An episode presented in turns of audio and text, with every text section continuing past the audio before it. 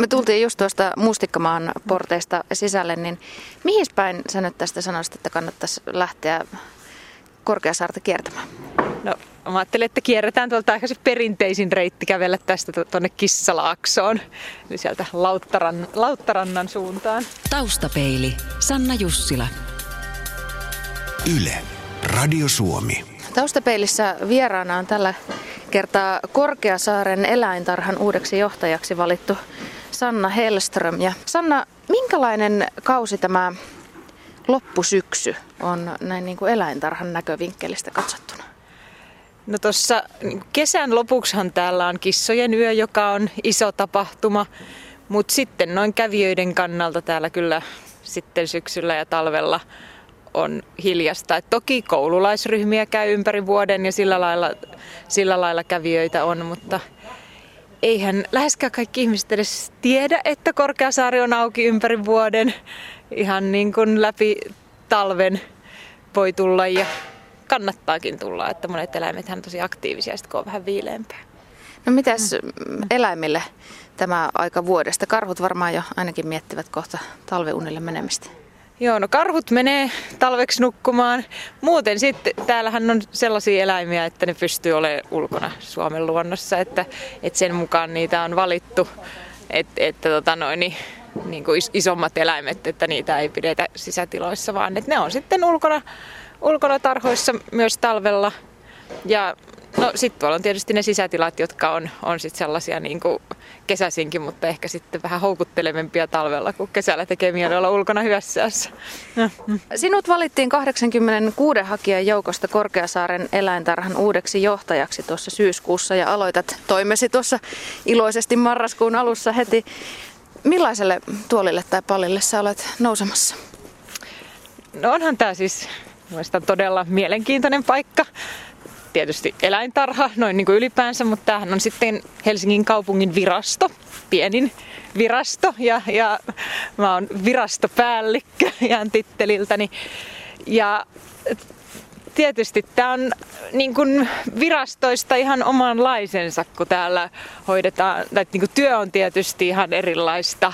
On paljon niitä tekijöitä, jotka tekee konkreettisia fyysisiä töitä ja vähän hallintoa, että varmasti johtajana saa tehdä aika paljon, että sitä, sitä muuta hallintohenkilöstöä on aika vähän. Onko sulla minkälaiset odotukset tätä, tätä tulevaa johtajuutta kohtaan ja onko sulla ehkä jotain pieniä pelkotiloja? No kyllä mulla enemmän on niitä odotuksia. Ehkä ehkä noin niin kuin muutenkin on sen tyyppinen, että mä, en, mä katson asioita ehkä yleensä myönteisen kautta ja tietysti on innoissani tästä tehtävästä. Että ihan siis sellainen, että kyllähän mä niin ihan odotan sitä, että tulla tähän ympäristöön joka päivä töihin, niin se on mukavaa. Mutta en ole lainkaan niin kuin vieras sille, että kyllä siinä omat haasteensa on. Että, ja tiedänkin ja tietysti kaupungin talous ja sitä myötä Korkeasaaren talous ei ole, ei ole mikään kauhean hyvä ja organisaatiossa on, on varmasti tehtävää, että en nyt ajattele, että tämä nyt sillä lailla olisi mitään niin kuin oleilua, vaan ihan on haasteellinen tehtävä. Niin, että ei pelkästään Korkeasaaren rantoja pitkin kävelyä ja piknikkejä aina välillä. Joo, ei. Vaikka olen ajatellut, että tässä on se hyvä puoli, että jos on sellainen hetki, että tuntuu hankalalta, niin aina voi lähteä kävelemään tänne, tänne saareen ja käydä katsomassa jotain eläintä ja sitten jatkaa taas vaikeiden asioiden parissa. Sanna Hellström, mikä se oli se suurin kannustin, mikä sai sinut hakemaan Korkeasaaren johtajan pestiä? Öö, no toki mä oon ollut johtokunnassa puheenjohtajana ja halunnut, halunnut sinne, Et, että kyllä tässä on sellaista kiinnostavuutta. Ihan siis niin kuin eläintarha on kiinnostava ja eläimet. No sit kyllä Kyllä mä ihan siis on kiinnostunut myös ihan siis selkeästi niin kuin johtotehtävistä. Että sit tää on, tää on tämmönen reilun 70 henkilön organisaatio aika siihen nähden hyvän kokoinen. Ja sitten kyllä vähän myös houkuteltiin, joka, joka auttaa siihen päätöksenteossa. Nyt olemme matkanneet tähän Kissalaakson kohdalle ja no orava näkyy tuolla, tuolla utelias kaveri. Älä mene sinne leijona-aitaukseen, se on vähän... Niinpäs makoileekin tuolla, mutta joo, älä orava mene tuonne leijonan tykö. Se voi olla, että lounaaksi joudut raukkaparkka, jos niin tulee. Mutta tota, ää, Sanna Helström, sinä olet koulutukseltasi eläinlääketieteen tohtori ja olet toiminut eläinlääkärinäkin. Niin oletko aina ollut kiinnostunut eläimistä? Tiesitkö jo ihan pikkutytöstä saakka, että tulet työskentelemään eläinten parissa? Olen, olen ollut kiinnostunut aina eläimistä ja olen tosi pienenä tyttönä päättänyt, että haluan eläinlääkäriksi. Että mun isoäidillä oli Varpasalossa tota noin, maatila ja siellä mä oon sitten ollut navetassa. No sitten kun isoäidiltä lähti lehmät, niin mä olin sitten siellä naapurin navetassa niin paljon kuin vain sain. Ja aina kun komennettiin pois, niin sitten tulin pois leopardin. Ja katsomaan tuota tiikeriä, joka Joo. köllöttää tuolla. Oi, ihan kuin meidän koira konsana. tiikeri, tiikeri on aina nukkumassa. Täällä on, mä olen täällä aika monta kertaa niin kuin toimittajien kanssa, niin se aina nukkuu. Kyllä se sitten iltaisin on virkeämpi. Mm, se on komian näköinen kyllä täältä etäältä katsottuna ja ihailtuna. Oliko teillä Sanna paljon kotona lemmikkejä sitten? Ei ollut, että tota noin, niin ei ollut mitään. Mä olisin halunnut vaikka mitä. Sitten sanottiin, että ei voida ottaa, koska isoäidillä on astma ja sitten se ei voi tulla kylään. En tiedä, että, että oliko se niinku ihan todellisuudessa näin vai, vai oliko se sellainen hyvä tekosyy sanoa ei, kun mä kinusin. No, kyllä, paitsi toki silloin niin astmahoito oli vähän erilaista, että kyllä, kyllä isoäiti itse joutui laittaa koiransa pois, niin kuin lääkäri sanoi, että mm. et voi, voi olla, että se oli ihan todellinenkin, mutta kyllä mä vähän oon ajatellut, että saattaisi olla vanhemmille helpotus, että sai sanoa ei. Taustapeilissä vieraana on Korkeasaaren eläintarhan uudeksi johtajaksi valittu Sanna Hellström. Luonnollisesti tässä haastattelussa puhumme myös Korkeasaaresta. Korkeasaari täyttää tänä vuonna 125 vuotta. Saari, jolla nyt tallaamme ja olemme tässä Kissalaakson kohdalla, niin on toiminut kaupunkilaisten virkistyskäytössä ihan sieltä alusta saakka, muistaakseni 1500-luvulla tämä on aikanaan, aikanaan avattu ja täällä on alkuun käyty ihan kalalla ja olemassa, mutta sitten siellä 1800-luvulla sitten työläiset tulivat tänne tanssimaan. Täällä oli tanssilavakin. Näin olen lukenut. Miten tuttu Sanna Hellström sinulle tämä Korkeasaaren historia itsellesi on? No kyllä mä oon niinku historiikin lukenut ja tietysti johtokunnan työskentelyssä se on tullut esiin, Et, että joo, mutta en voi sanoa, että mä olisin nyt siinä mitenkään erityisasiantuntija, että jos siitä halutaan sellaista niin kuin syvällisempää tietoa, niin en ainakaan tässä vaiheessa ole, ole niin kuin hyvä vastaa. No sen varmaan omasta historiastasi Sanna Hellström osaat kertoa, että millainen on se oma ensikosketuksesi Korkeasaareen? Minkälainen on ensimmäinen muistosi täältä? No mä oon täällä pikkutyttönä ollut. En tarkkaan muista, että minkä, minkä ikäisenä.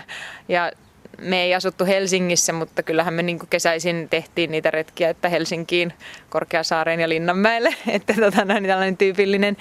Ja mulla on jäänyt mieleen se, että me ollaan istuttu lintutalossa syömässä eväitä. että tällainen niin selkeä muistikuva mulla on jäänyt mieleen, mutta nimenomaan sitten on jäänyt mieleen se eväiden syönti. Mä luulen, että aika moni, moni lapsi jakaa tuon saman muistikuvan, että tänne on tultu katsomaan eläimiä ja sitten syömään niitä eväitä. Helsingin Sanomien Korkeasaaren historiaa käsittelevässä artikkelissa kerrotaan, että Korkeasaari syntyi osana laajaa eurooppalaista eläintarhaliikettä, jolla oli monia tavoitteita. Ja yhtenä ideana oli työväestön sivellisten tapojen parantaminen. Sanna Hellström, millaisia tavoitteita tämän päivän Korkeasaarella on?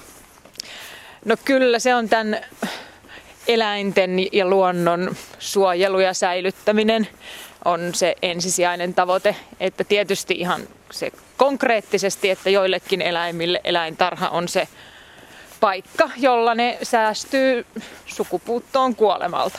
Et, et ihan siis näin konkreettisesti ja sitten sit toisaalta siinä sellaisessa niin kuin kasvatuksellisessa ja niin kuin kokemuksellisestikin kasvattavassa tehtävässä, että sellainen luonnon eläinten arvostuksen lisääminen ja se on se tärkein tehtävä, mitä tällä paikalla on.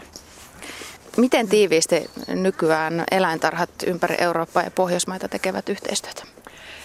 tekee tiiviisti yhteistyötä, että on ihan, no tuolla, noissakin näkee, että no tuossa kyltissä ei ole merkkiä, mutta on niin kuin Euroopan eläintarhajärjestö ja maailman eläintarhajärjestö ja Suomen eläintarhojen järjestö. Että kyllä joo, kyllä yhteistyötä on. Ja sitten tietysti kun, kun tämä on nyt tällainen, tällaisenaan niin kuin Suomen isoin eläintarha, niin kyllähän ne lähimmät yhteistyökumppanit monessa asiassa, niin kuin esimerkiksi eläinten lääkinnässä tai eläintarhan rakentamisessa, niin ne on maailmalla. Et, että et ei, ei semmoisesta erityisaloista Suomessa ole osaamista läheskään kaikilla sektoreilla. Mm. Se on välttämätöntäkin se yhteistyö kansainvälisesti. Tuon Helsingin Sanomien Korkeasaaren historiaa käsittelevä artikkeli mukaan, tai siinä artikkelissa kerrottiin myös, että eläintarhan alkuaikoina kauppiaat, merikapteenit ja muut säätyläiset matkustelivat ja näin ollen toivat myös matkoiltaan mukana eläviä tuliaisia tänne Korkeasaareen. Ja sitten al- alkuaikoina lehtiilmoituksella jouduttiin jo sanomaan, että kiitos, mutta ei kiitos enää enempää eläimiä, että ei ole tilaa. Sanna Hellström, miten näitä eläinhankintoja tämän päivän eläintarhassa tehdään? Ihan valtaosin muista eläintarhoista. Että tota noin, niin sellaista, että pyydystettäisiin luonnosta tarhattavaksi, niin, niin ei niin kuin, niin kuin tänne tehdä. Sitten on joitakin sellaisia, että on tuolla villieläinsairaala, jossa hoidetaan luonno, luonnonvaraisia eläimiä. Että sit jos on sellaisia eläimiä, joita, jotka ei sitten kuntoudu siihen, siihen kuntoon, että ne, vois, että ne pärjäisi luonnossa, niin sellainen saattaa jäädä sitten tarhaan. Ja näitähän ei eläimiä osteta ja myydä, vaan niitä sitten vaihdetaan ja tehdään sopimuksia. Ja sitten kun on niitä suojeluohjelmia uhanalaisille eläimille, niin niillähän on sitten ihan sellaiset suunnitelmat sen suhteen, että miten laji saataisiin säilymään ja, ja niille sitten valitaan sellaisia kumppaneita, että se geeni, geenipuoli olisi mahdollisimman laaja. Et se on tämän tyyppistä toimintaa. Et, eikä varsinkaan siis niin kuin eläimiä noin, noin muutenkaan siis ihan tautivaaran takia niin eläimiä ei missään nimessä pidä mistään maasta tuoda noin vaan tullessaan. Ei, ei luonnonvaraisia eikä lemmikkejä. Nyt joudutaan vähän tekemään tilaa sieltä tulla traktorilla tai kauhakuormaimella kohti, kohti ja päälle. Miten tuota... Sanna Tää, tää, mua itseäni Korkeasaaren kävijänä on aina hämmästyttänyt tämä, että kun tämähän on pelkkää kiveä ja kalliota, niin miten täällä Mi- miten täällä saadaan niin kuin hyvät elinolot eläimille? No tietysti siinäkin mietitään, että mitä eläimiä. Jotkut eläimethän nimenomaan sitten viihtyykin sellaisissa kallioisissa olosuhteissa. Että kyllähän sitä nyt mietitään, että mikä, mitä lajeja tänne voidaan ottaa, että niille pystytään luomaan hyvät olosuhteet. Ja sitten tietysti ihan sitten onhan sillä niin kuin eläimen koollakin väliä sellaisella, että miten paljon pystytään niin kuin ihan rakentamaan hyviä olosuhteita, kuinka paljon toisaalta sit vaatii tilaa. Että kyllähän tämä on tietysti rajallisen kokoinen saari, että, että sellaisia niin kuin safariolosuhteita tänne nyt ei saa. Mutta mun mielestä niin kuin yksi, yksi Korkeasaaren ihan vahvuuskin on se, että tämä on pieni eläintarha, ja mun mielestä se saa ollakin pieni eläintarha, että, että tällä on omat vahvuutensa, eikä ole tarkoituskaan kilpailla sit minkään maailman suurimpien tarhojen kanssa. Minkä, minkälaisessa maineessa sinun mielestäsi eläintarhat ylipäätään ovat tänä päivänä? Muistan ainakin 90-luvulla oli kovastikin erinäisten, erinäisten liikkeiden synnyttämiä liikkeitä ja ajatuksia kaiken näköistä tarhaamista ja, ja eläinten vangitsemista vastaan, mutta ainakin näin mututuntumalta se olisi vähän lientynyt, mutta mikä, mikä sinun käsityksesi on, että miten eläintarhoihin suhtaudutaan tänä päivänä? Kyllä varmasti, tai aina aika ajoin keskustellaan, tai sanotaan nyt, että kyllä multakin monta kertaa on ehditty jo kysyä, että, että onko eläintarha tätä päivää. Ja kyllä mun mielestä on ihan niin kuin oikeinkin miettiä sitä, että, että mikä on se syy, miksi meillä on näitä eläimiä, eläimiä tota noin, niin eläimiä täällä vangittuna vapaudesta. Ja sen takia se, tota noin, niin, en ollenkaan niin pidä huonona sitä, että sitä asiaa mietitään ja näiden eläinten täällä olo pitää voida perustella. Mutta kyllä musta sit toisaalta sit taas sellainen niin kun on varmastikin, tai onkin näyttäisi olevan niin kasvava trendi sellainen huoli ympäristöstä, huoli siitä, että niin kun eläinlajien säilymisestä, sukupuuttoon kuolemisesta, että sinänsä tavallaan sille eläintarhan tehtävälle mun mielestä se on hyvinkin niin kuin ajankohtainen. Täällä näitä suojeltua, tuolla on Visentti, joka on, olisi kuollut sukupuuttoon luonnosta ja tuolla mäen päällä on noita Mongolia villihevosia, joista juuri kuulen, että yksi on lähdössäkin sitten vapauteen Mongoliaan. Että et, et tavallaan kyllä näissä sitten on onnistuttukin näissä. Mm. Sanna Hellström, sinullakin on siis vihreä, vihreää tausta ja sinut on muutamia vuosia sitten palkittu Pro Animalia palkinnolla. Niin miten sulle henkilökohtaisesti tämmöinen niin sun vihreään sydämeen ajatusmaailmaan sitten mahtuu eläintarhan johtajuus? Kyllä, se mahtuu hyvin just sen, sen tärkeimmän tehtävänsä takia, eli sen lajien suojelun, biodiversiteetin suojelun kannalta ja sen ympäristökasvatuksen kannalta. Mutta täällähän niin kuin, kyllä täällä on mielestäni äärimmäisen tärkeää se, minkälaiset olosuhteet täällä eläimille pystytään luomaan.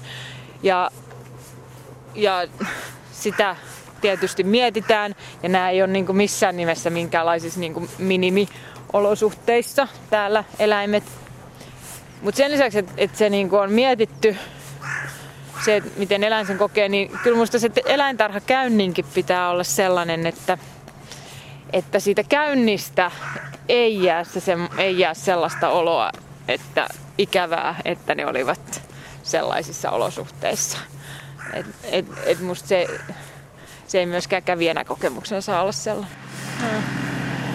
Mun täytyy, kun puhuit tuosta kävijäkokemuksesta, niin Mulla on vähän ristiriitaisia tunteita eläintarhoja kohtaan. Mä näen sen riemun mun liki kolmevuotiaan silmissä tästä, tästä niin kuin eläinten näkemisestä ja kokemisesta. Mutta sitten mä myös omin silmin näen tuon kuningasmerikotkan, mm. kotkan, joka ei pysty samalla tavalla ehkä liitämään, kun se voisi liitää tuossa vieressä olevan meren yllä. Mm. Se on kyllä, se on totta. Tota noin, niin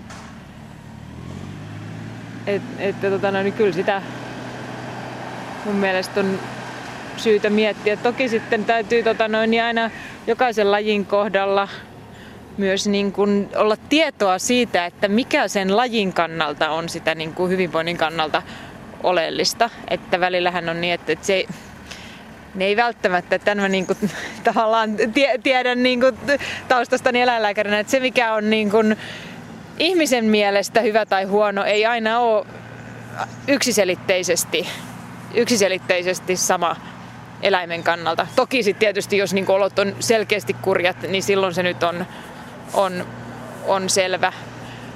Mutta tota noin, niin aina sellainen, aina ehkä se, niin se mikä sen elä, eläimelle on tärkeää, niin sitä ei ehkä niin kuin aina sillä lailla ihmiskokemuksella pysty tietämään, eikä oikeastaan ilman tutkimusta pysty tietämään. Sanna Hellström, kun tästä nimittämisestä kerrottiin, niin jostain tiedot, jossain tiedotteessa mainittiin, että vahva kehittämistahtosi laittoi sinut muiden hakijoiden edelle. Millaisia visioita sinulla nyt on Korkeasaaren suhteen? No mulla on niin kuin paljon niin kuin ajatuksia siitä niin kuin ylipäänsä Korkeasaaresta ja tiedän niin kuin sen kehityssuunnitelman, minkälainen, minkälainen suunnitelma on olemassa. Ja sitten sitä pitäisi lähteä, voida lähteä toteuttamaan –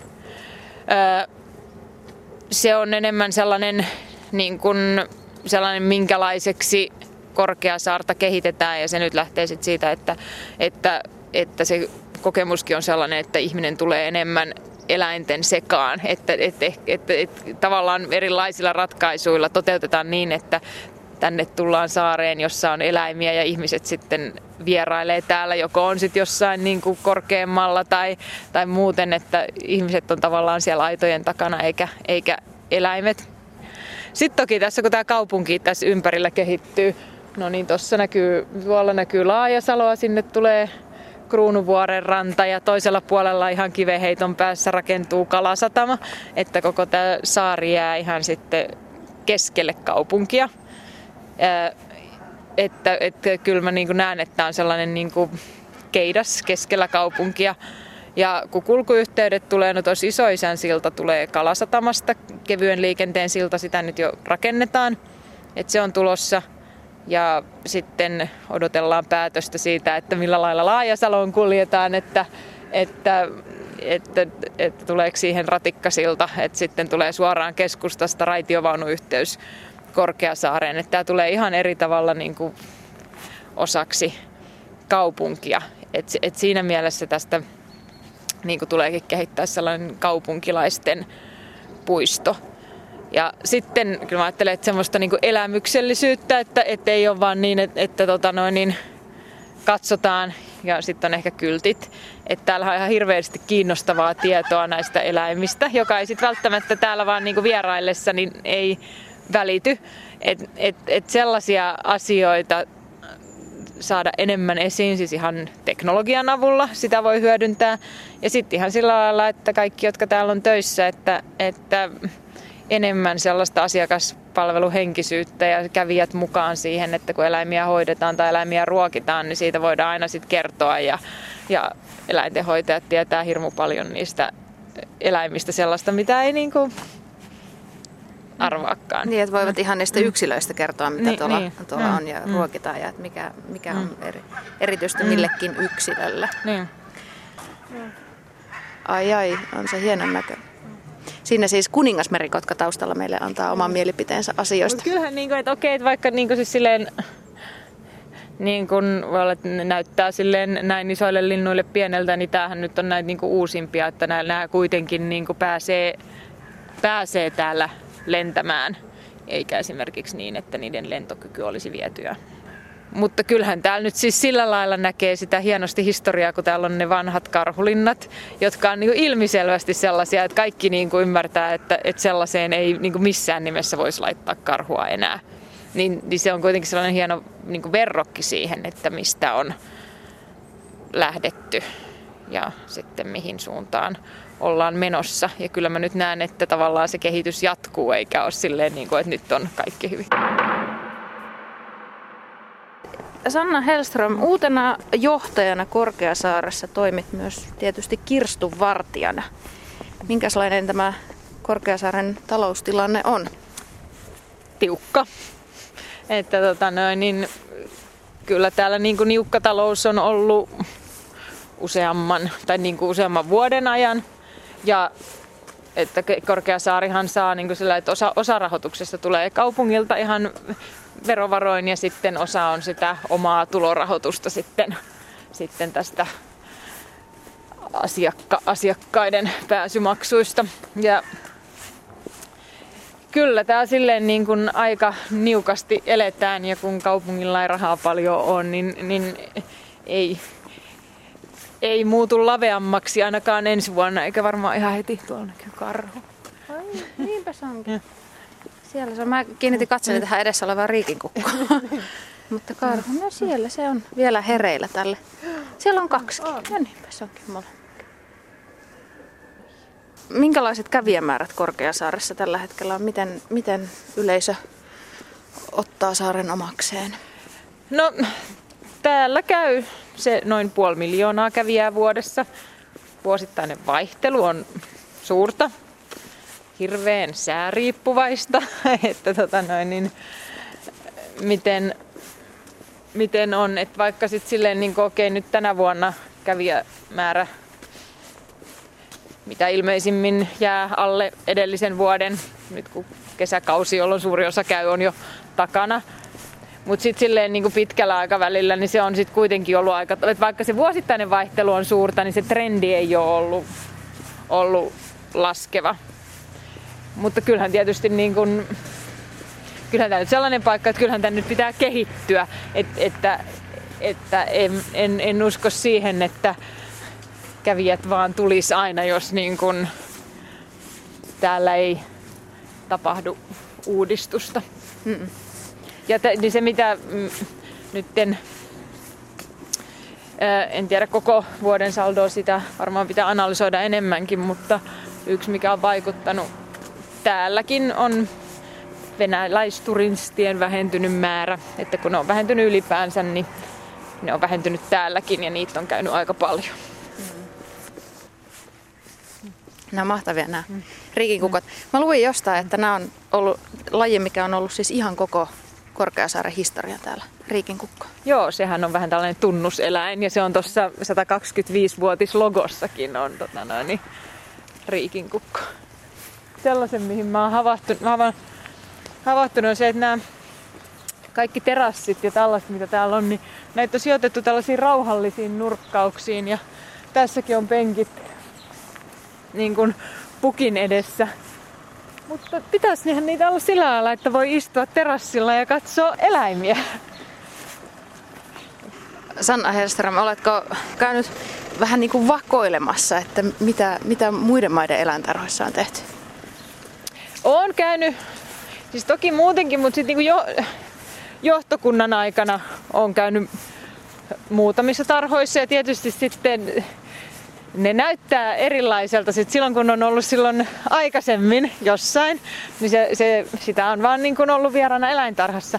Sitten kun on ollut johtokunnassa, niin sitä katsoo ihan eri tavalla kiinnittää huomiota eläintarhassa asioihin, kun miettii, että mikä olisi sellaista, mikä täällä on kivaa, mitä voisi kenties hyödyntää Korkeasaaressa, mikä taas ei ole, ei ole kiva. Että kyllä, kyllä mä ajattelen, että siitä se on se on hyvinkin tarpeellista, että käy katsoa välillä maailmalla, että millaisia ratkaisuja on tehty. Miten sä toivot, että Korkeasaari olisi konkreettisesti muuttunut, sanotaan vaikka seuraavan viiden vuoden sisällä? No viiden vuoden sisällä, no sitten sinne on toi kävelysilta ja sitten toi tulo tänne on parempi, kun nythän tässä on niin, että kun tulee, tulee Korkeasaareen, niin siinä on aika pitkä matka ennen kuin on niin kuin mitään eläintarhamaista.